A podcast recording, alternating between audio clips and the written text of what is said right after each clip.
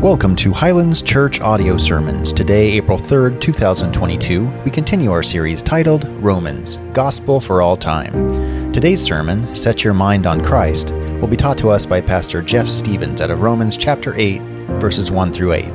But first, here's a quick recap of last week's sermon. In the battle that takes place between my redeemed heart, mind, and my unredeemed flesh, who wins the battle? Your conflict is about who you will feed. Who are you listening to? I run into so many people today that are so fired up and so mad about so many things. Focus back on the cross. Focus on what our God has done for us. Paul writes and he says these words in Philippians chapter 4. He says, finally, brothers, whatever is true, whatever is honorable, whatever is just, whatever is pure, whatever is lovely, whatever is commendable, if there is anything excellent, if there's anything worthy of praise, think about these things. And what you have learned and received and heard and seen in me, practice these things, and the God of peace will be with you. There is victory to be had, folks. There is victory to be had. Ultimately, there's a victory that's already taken place. And there'll be even a greater one that's coming. But you don't have to walk in defeat right now. I can agree with what God is doing and just do the things that He tells me to do and walk in victory right now. Last week, Pastor Bob, as we just watched, you know, I dealt with uh, a, a, great question that it ends in Romans 7. And in 724, it says, Wretched man that I am, who will deliver me from this body of death? And as Bob just closed right there, he said, To walk in victory. Man, we're going to see that victory. We're going to see that good news that is in the gospel of Jesus Christ today. These powerful words that Paul is going to deliver. The therefore that he's going to talk about is the therefore of 24 and 25. Wretched man that I am, who will deliver me from this body of death? Thanks be to God through Jesus Christ our Lord. So then I myself serve the law of God with my mind. Man, we're going to look at that today. But with my flesh, my desires, right? My fleshly desires, I serve the law of sin. But look at how he transitions here in Romans 8, verse 1. He says, There is therefore now no condemnation for those who are in Christ Jesus. How about that? No condemnation for those who are in Christ Jesus. For the law of the Spirit of life has set you free in Christ Jesus from the law of sin and death. For God has done what the law, weakened by the flesh, could not do by sending his own son in the likeness of sinful flesh and for sin. He condemned sin in the flesh in order that the righteous requirement of the law might be fulfilled in us who walk not according to the flesh, but according to the Spirit. For those who live according to the flesh set their minds on the things of the flesh, but those who live according to the Spirit set their minds on the things of the Spirit. For to set the mind on the flesh is death, but to set the mind on the spirit is life and peace. For the mind that is set on the flesh is hostile to God, for it does not submit to God's law. Indeed, it cannot. Those who are in the flesh cannot please God. Man, these are powerful words that He's given us. Let's pray. Our Father and our God, Lord, as we take your text, as we take these simple verses from 1 to 8 and we tear them apart, Lord, I pray that your Spirit would work in our hearts, in our minds, that, Lord, we would see the beauty of the gospel and the hope and the blessed assurance we have in your works and in your righteousness and how you have set us free from the, the condemnation that came from the law. Help us, Lord, to grow in your grace and a greater understanding of your Son. Amen.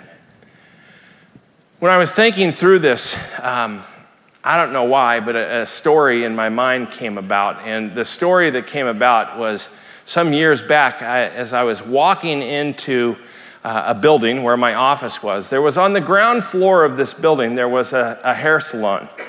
And it was a little mid rise building, but as I'm walking in the back parking lot, um, and I've been deep in study, right? I was working in corporate America, but I was deep in study of God's Word at this time, auditing a number of classes at the local seminary, and I was, I was just enamored by words.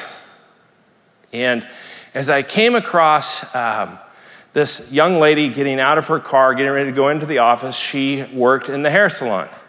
And as she was getting out of her car, I looked at her car, and on the back of it, she had these bumper stickers. And for whatever reason, it tickled me. It's kind of a bit nerdy for me, but she had the not of this world bumper sticker.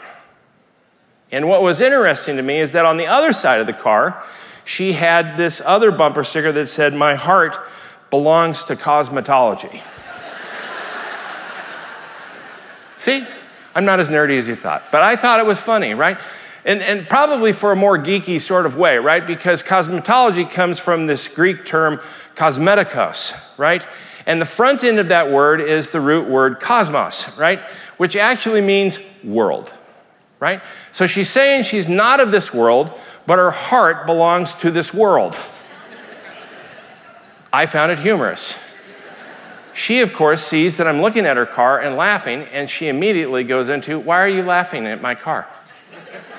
like, ma'am, I'm, I'm sorry. I just, it's a bit nerdy of me, but there's a bit of a conflict between not of this world and your heart belongs to cosmetology. How? And I explained it to her in the root word and all these different things. And she just walked away in a huff, right? And I'm like, man, I didn't want to offend her. I just found it funny, right? And it's, it's just one of those moments, right? Later in the day, I'm coming out of the office, and she is on her knees with a razor blade scraping the cosmetology sticker off her car. I'm like, I, I didn't mean for you to do that. I mean, I'm, I'm like, listen, I'm, cosmetology is wonderful. And anyone who is in cosmetology, I'm not attacking your profession, right? So you can send me emails, but I'm just going to forward them to Bob. So don't. So don't do that. So, but it's not to offend. But I don't know why she was scraping that off, right? This is one of the biggest challenges of life is to understand and examine motivation. Why do we do what we do? There's oftentimes a difficulty to discern between what am I doing out of my fleshly desire versus what am I doing out of the Spirit of God leading me. This battle that Pastor Bob spoke about last week. The battle is real, the conflict is real. It's no wonder that God's word tells us to put on the full armor of God because you're entering into a battle. And the problem is is that oftentimes the battle is in fact within you. But when Paul tells us that there is no condemnation, I want to try and give you a, a clear definition. Because sometimes I think we confuse condemnation with consequence. And so when he says there is no condemnation, right, he's talking about this idea of censure or blame. Condemnation is a judgment that has resulted or removed your specific position. If Congress were to hold a gathering because of an, an, ethical issue of another congressman or congresswoman, right, that issue would become censure. In other words, they're casting a judgment that you have left the title of being an ethical person. And there could be various consequences as a result of this. But the term condemnation is attacking a judgment, a title that says that you've lost your stature, your position, your right to be here. That's condemnation. Think of it this way when Adam and Eve sinned, God moved them east. He changed their status, He changed their label. They were no longer sons and daughters of the Most High God. They were, in fact, isolated, alienated, separated from God, moved out of the garden, and they had a new label sinner. Sinner. These people are sinners. They have all the blame, all of the condemnation that has separated them from a holy God, from that relationship. There's no question that consequence was a part of that equation. But when you think of consequence, consequence is the conclusion. It's the action of the logical responsibility associated to the crime. The result of my action. Consequences can take place in a myriad of different ways. I'm positive that if you play Carrie Underwood, Jesus Take the Wheel as loud as you can in your car and get the car up to as fast as it possibly go, and then take your hand, Jesus Take the Wheel, he's not going to. and you are going to crash and you will suffer the consequences of your decision. But if you are in Christ and still being that stupid, you is, there is no condemnation. You are a child of the Most High God. That's what he's saying here today. I think of my own children in my family. Good parenting, bad parenting. Nothing will change the fact that my children are my children. And although they make decisions sometimes that cost them consequence, there is no condemnation because nothing can separate them from the love of their father just as Paul's building to, that nothing can separate you from the love of your Father. There is no condemnation. When we start to look at it, Paul is trying to get us into a different mindset. Paul is trying to get us to focus on how we think, how we process, how we look at the circumstances of life, and to look at them through the filter of the Holy Spirit, not through what your desires tells you to do. He says in Romans 8 6, he says, For the mind that is set on the flesh is death, but to set the mind on the spirit is life and peace. So let's look at how he gets there. Point one today is that we're looking at the results of Christ Jesus. These are the results of the works and the righteousness and the perfection of the God man who incarnated himself. The Word became flesh and he dwelt among us and he sacrificed everything to bring his bride into the fold, to make you a little brother or a little sister of Jesus Christ. He brought you into his kingdom and adopted you as sons and daughters and made you a part of the family. Look at the results. He says, There is, in verse 1, there is therefore now no condemnation for those who are in Christ Jesus. For the law of the Spirit of life has set you free. Free in Christ Jesus from the law of sin and death. Let's flesh that out a little bit, right? Some of us go through life with works based theology. We're just trying to perform our way into good graces with God. Let me tell you, brothers and sisters, you don't have to work your way into the kingdom. You are in the kingdom if Christ is in you. This world is filled with guilt based theology, performance based theology. The world itself condemns, people condemn, religion condemns. Jesus did not come to this earth to condemn it, it was already condemned. You don't have to bear that burden and take it with you every single day because there is no condemnation for those who are in Christ Jesus. You are a part of his family, and nothing can separate you from that. Somehow, in our legalism, in our performance based thing, we know in our head we know that Jesus didn't come to condemn, and therefore we walk away and we say, Well, it must be my job. If Jesus didn't do it, he's probably entrusting it to me. we spend an entire life constantly comparing, constantly looking at things, constantly telling people, man, you're not a brother or sister in Christ if you act that way. That's not our place to say. He says there is therefore. The therefore, right? Right? We always have to ask the question. I go back to elementary school. If it says therefore, you have to understand why is it therefore? Right? And so therefore, wretched man that I am, who will deliver me from this body of death? Thanks be to God through Jesus Christ our Lord. So then I myself serve the law of God with my mind, but with my flesh I serve the law of sin. Therefore, therefore, there's now no condemnation. He's answering the question who's going to serve you from this body of death? Jesus Christ. You look at the contrast of life, the law of the spirit of life versus the law of sin and death. We cannot work our way into this kingdom. You have been brought into this kingdom by the power of the Holy Spirit through the works and the righteousness of Jesus Christ, not of your own doing. I've been saved by grace through faith, not of works should any man boast, but it's the free gift of God. When he tells us that there's now no condemnation, how do I get there? Right?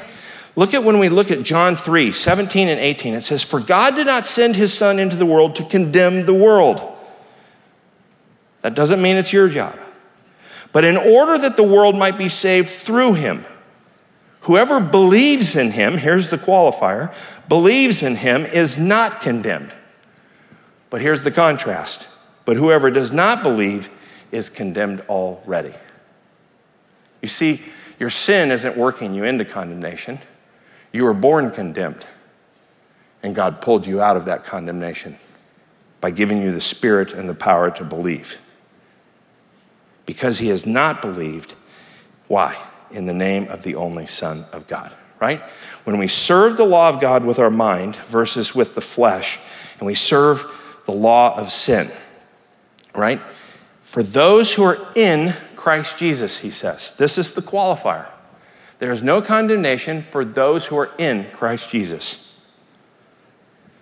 We looked at this for the law of the Spirit of life has set you free, and the free in Christ Jesus from the law of sin and death. But the critical point is that we have to be in. In Christ. What does that mean? How are we free? How are you freed in your position? because your position was condemned, labeled sinner, separated from God. My entire identity has been changed when I have become saved by grace. When I realize that I'm a child of the Most High God, I'm a co heir. Do you realize all the places in Scripture that talks about your part in the monarchy of God in his kingdom. That you, as a believer, will judge the quick and the dead, that you will be standing with Christ at the great white throne judgment and participating in the judgment of those who did not believe. That you inherit everything because of what Christ did and how Christ adopted you and made you intentionally a part of his family. You may find yourself maybe being a people pleaser, a person who suffers from the idol of approval. Right? There's nothing wrong with approval. There's nothing wrong with being liked and approved by people. But when we make that the highest purpose for which we endeavor, it's just simply called idolatry. The heart of mankind is an idol manufacturer. We're constantly looking for approval. We're constantly looking for control of outcome. We're constantly trying to idolize our reputation, our respect, our security. There's nothing wrong with these things in their general, but when we in fact make them the highest purpose, it's just simply called idolatry. I have a hard time, although myself tends to be more of a people pleaser. I have this hard time understanding why do I keep doing this? Why why do I know that I am loved and liked by the most high God of this universe, but think that I need to win someone's approval? That makes no sense.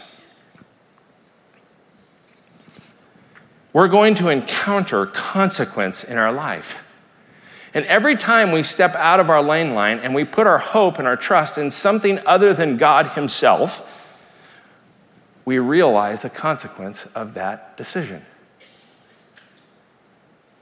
What's happening is that at that brief moment, you're forgetting that God adopted you. And you're making something else more important than the one true God.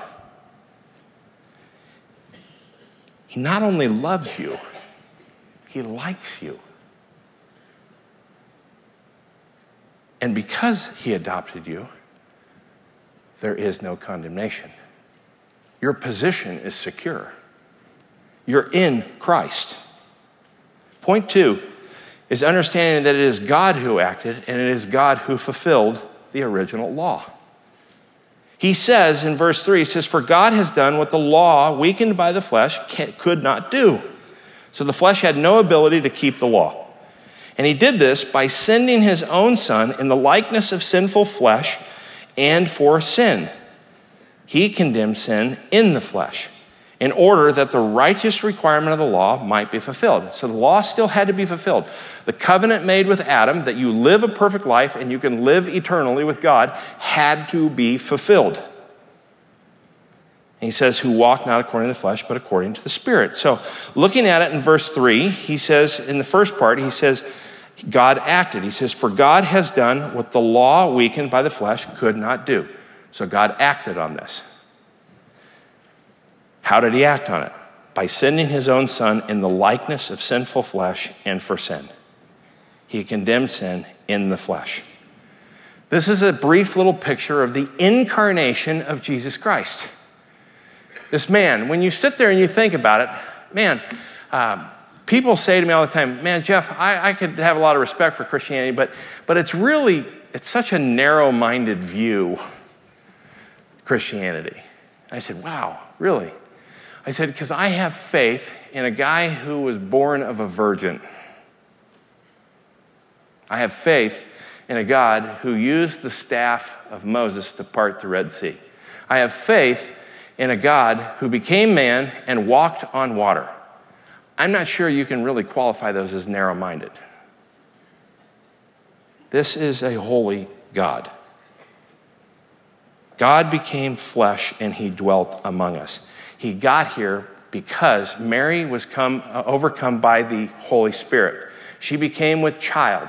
The seed of that child was God Himself. And the seed of her was 100% human, or the egg, I should say.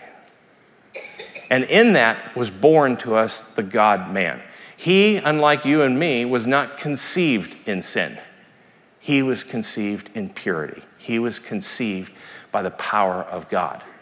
And in his perfect likeness of sinful man, he came and perfectly lived a life and fulfilled the law of God by not sinning.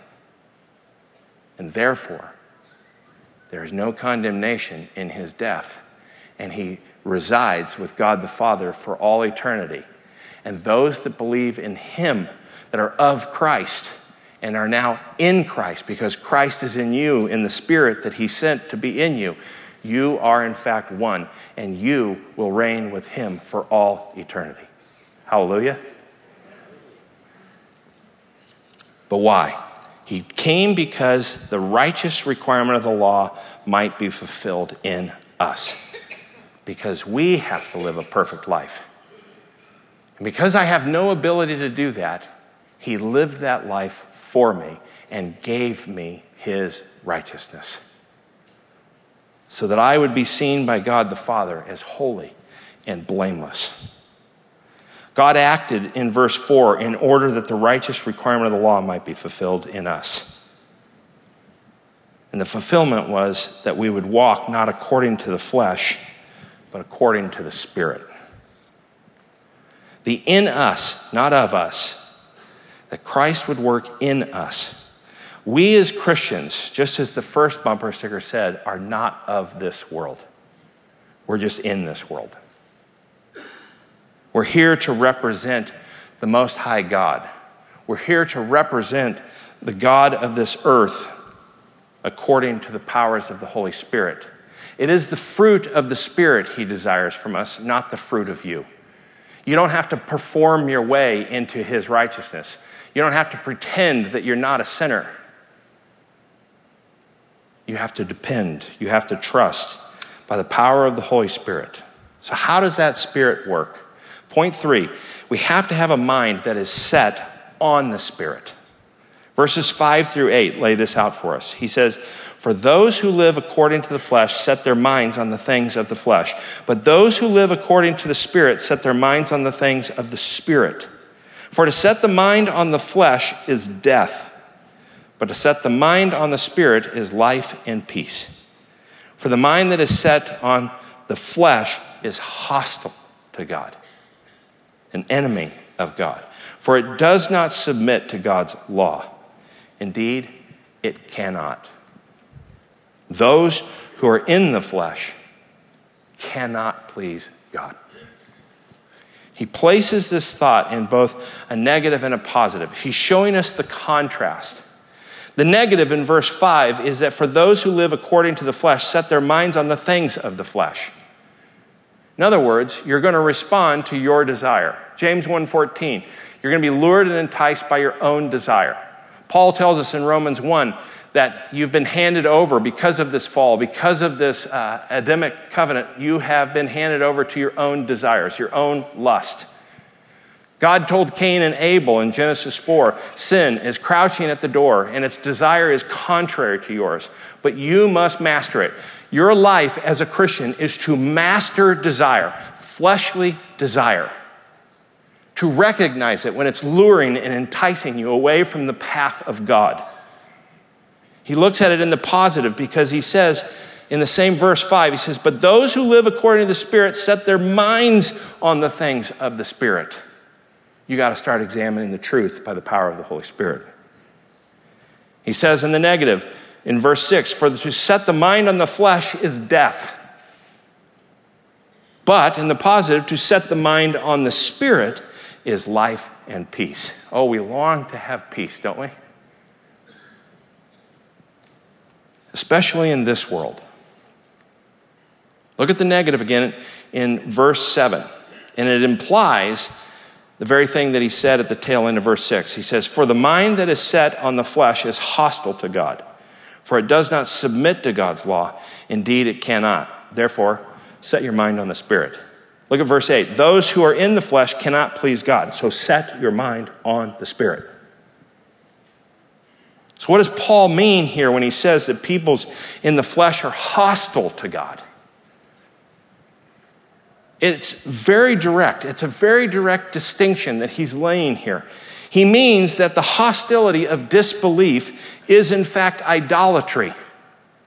Idolatry towards the one true God. In fact, you can't violate commandments 2 through 10 unless you violate first commandment number 1 Thou shalt have no other God but the one true God. If your mind is already lost on who you're worshiping at that moment, then your fleshly desire has won.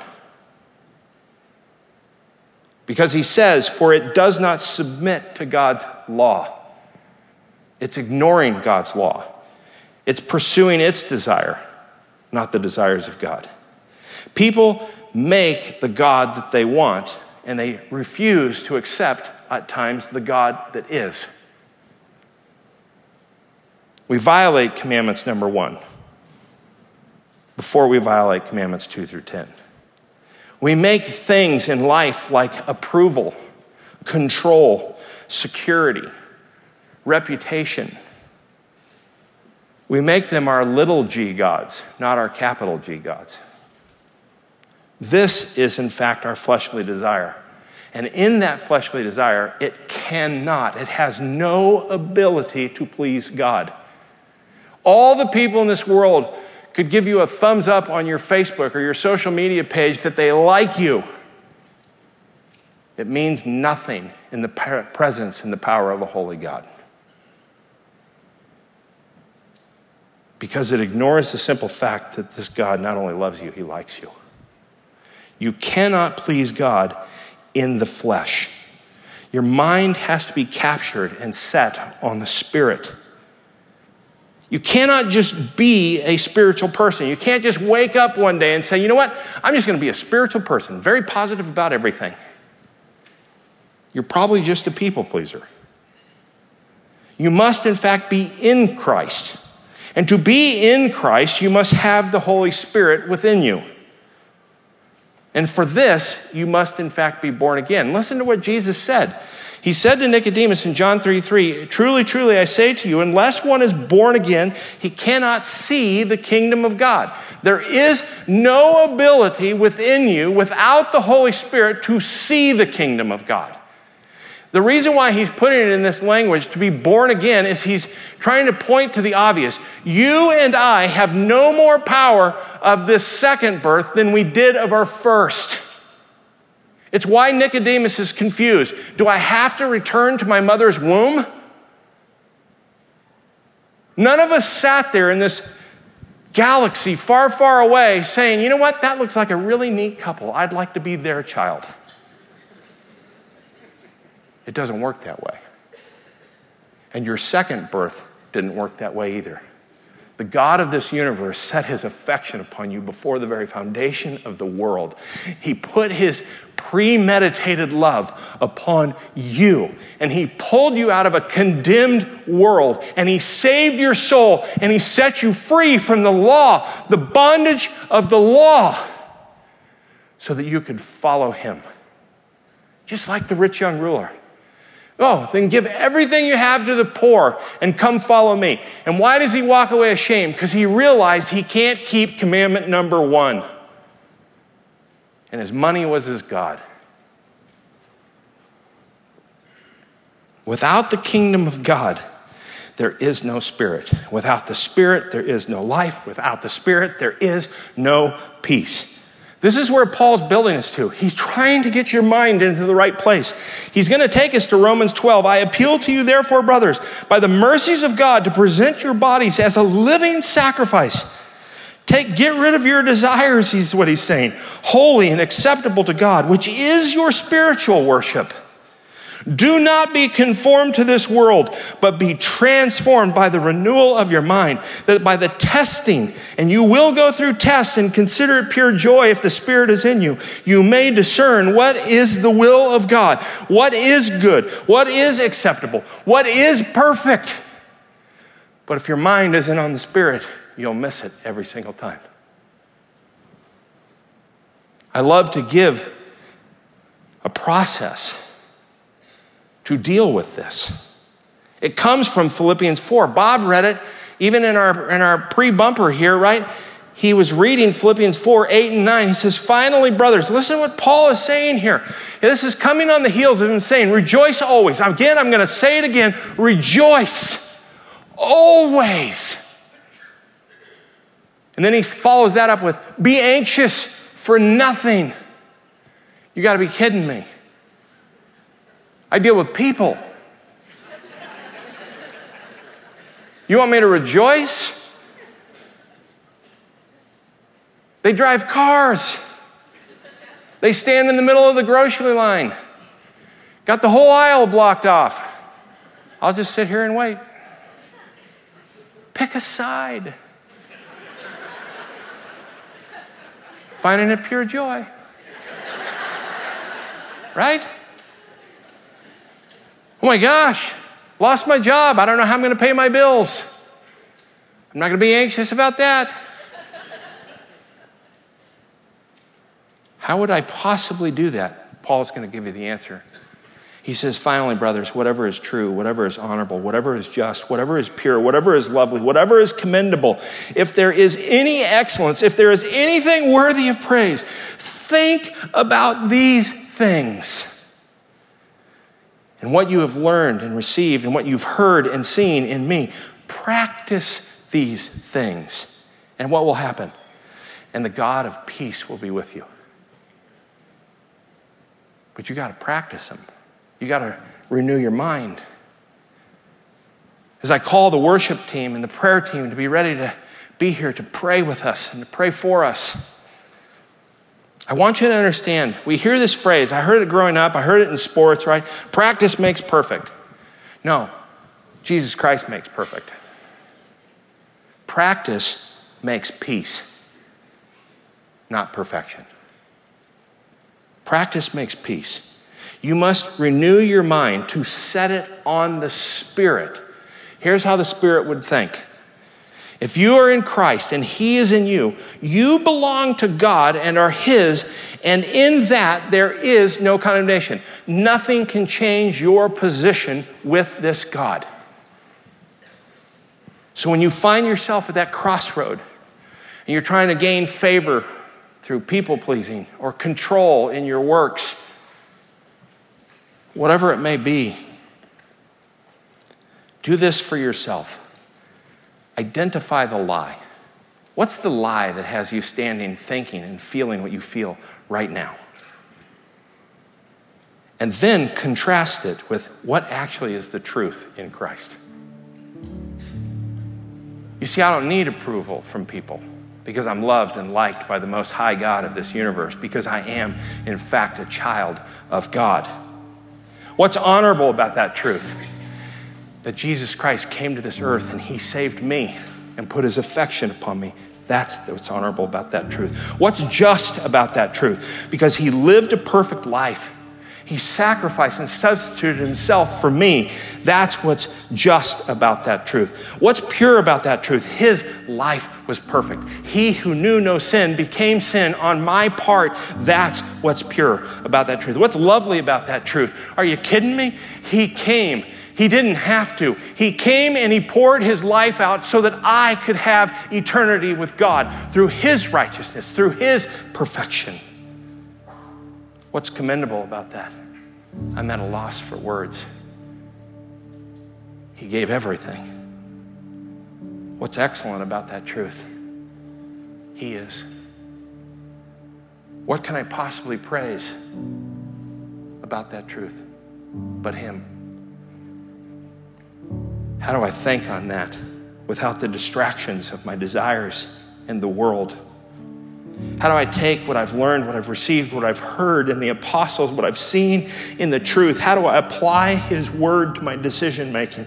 How do I practice these things? Well, I do this. I preach the gospel to myself over and over and over again. And I go back to the fact what is the truth? What's honorable? What's just? What's pure? What's lovely? What's commendable? What's excellent? What's praiseworthy? Think about those things. And then, and then, every single time, the peace of God is with me. The ultimate contrast in our text today in 1 for 8 is understanding the contrast between verse 1 and verse 8. The only way we know peace of God is in Christ. Look at what it says. There is therefore now no condemnation in verse 1 for those who are in Christ Jesus. That's the positive news. But there are people out there who still don't know Christ, and we're here to share the gospel with them because of the negative, because those who are in the flesh cannot please God. You have blessed peace. And why do you have that peace? It's this bumper sticker. This bumper sticker, it says, No Jesus, no peace. No Jesus, no peace. It's powerful. You see, the strength of any true believer is our alignment with God's Spirit. This alignment is in direct correlation with what the Christian chooses to focus their mind on. This is the renewing of your mind. A focus on God's Word will cause a person to see things from God's perspective and to respond in a way that glorifies Him.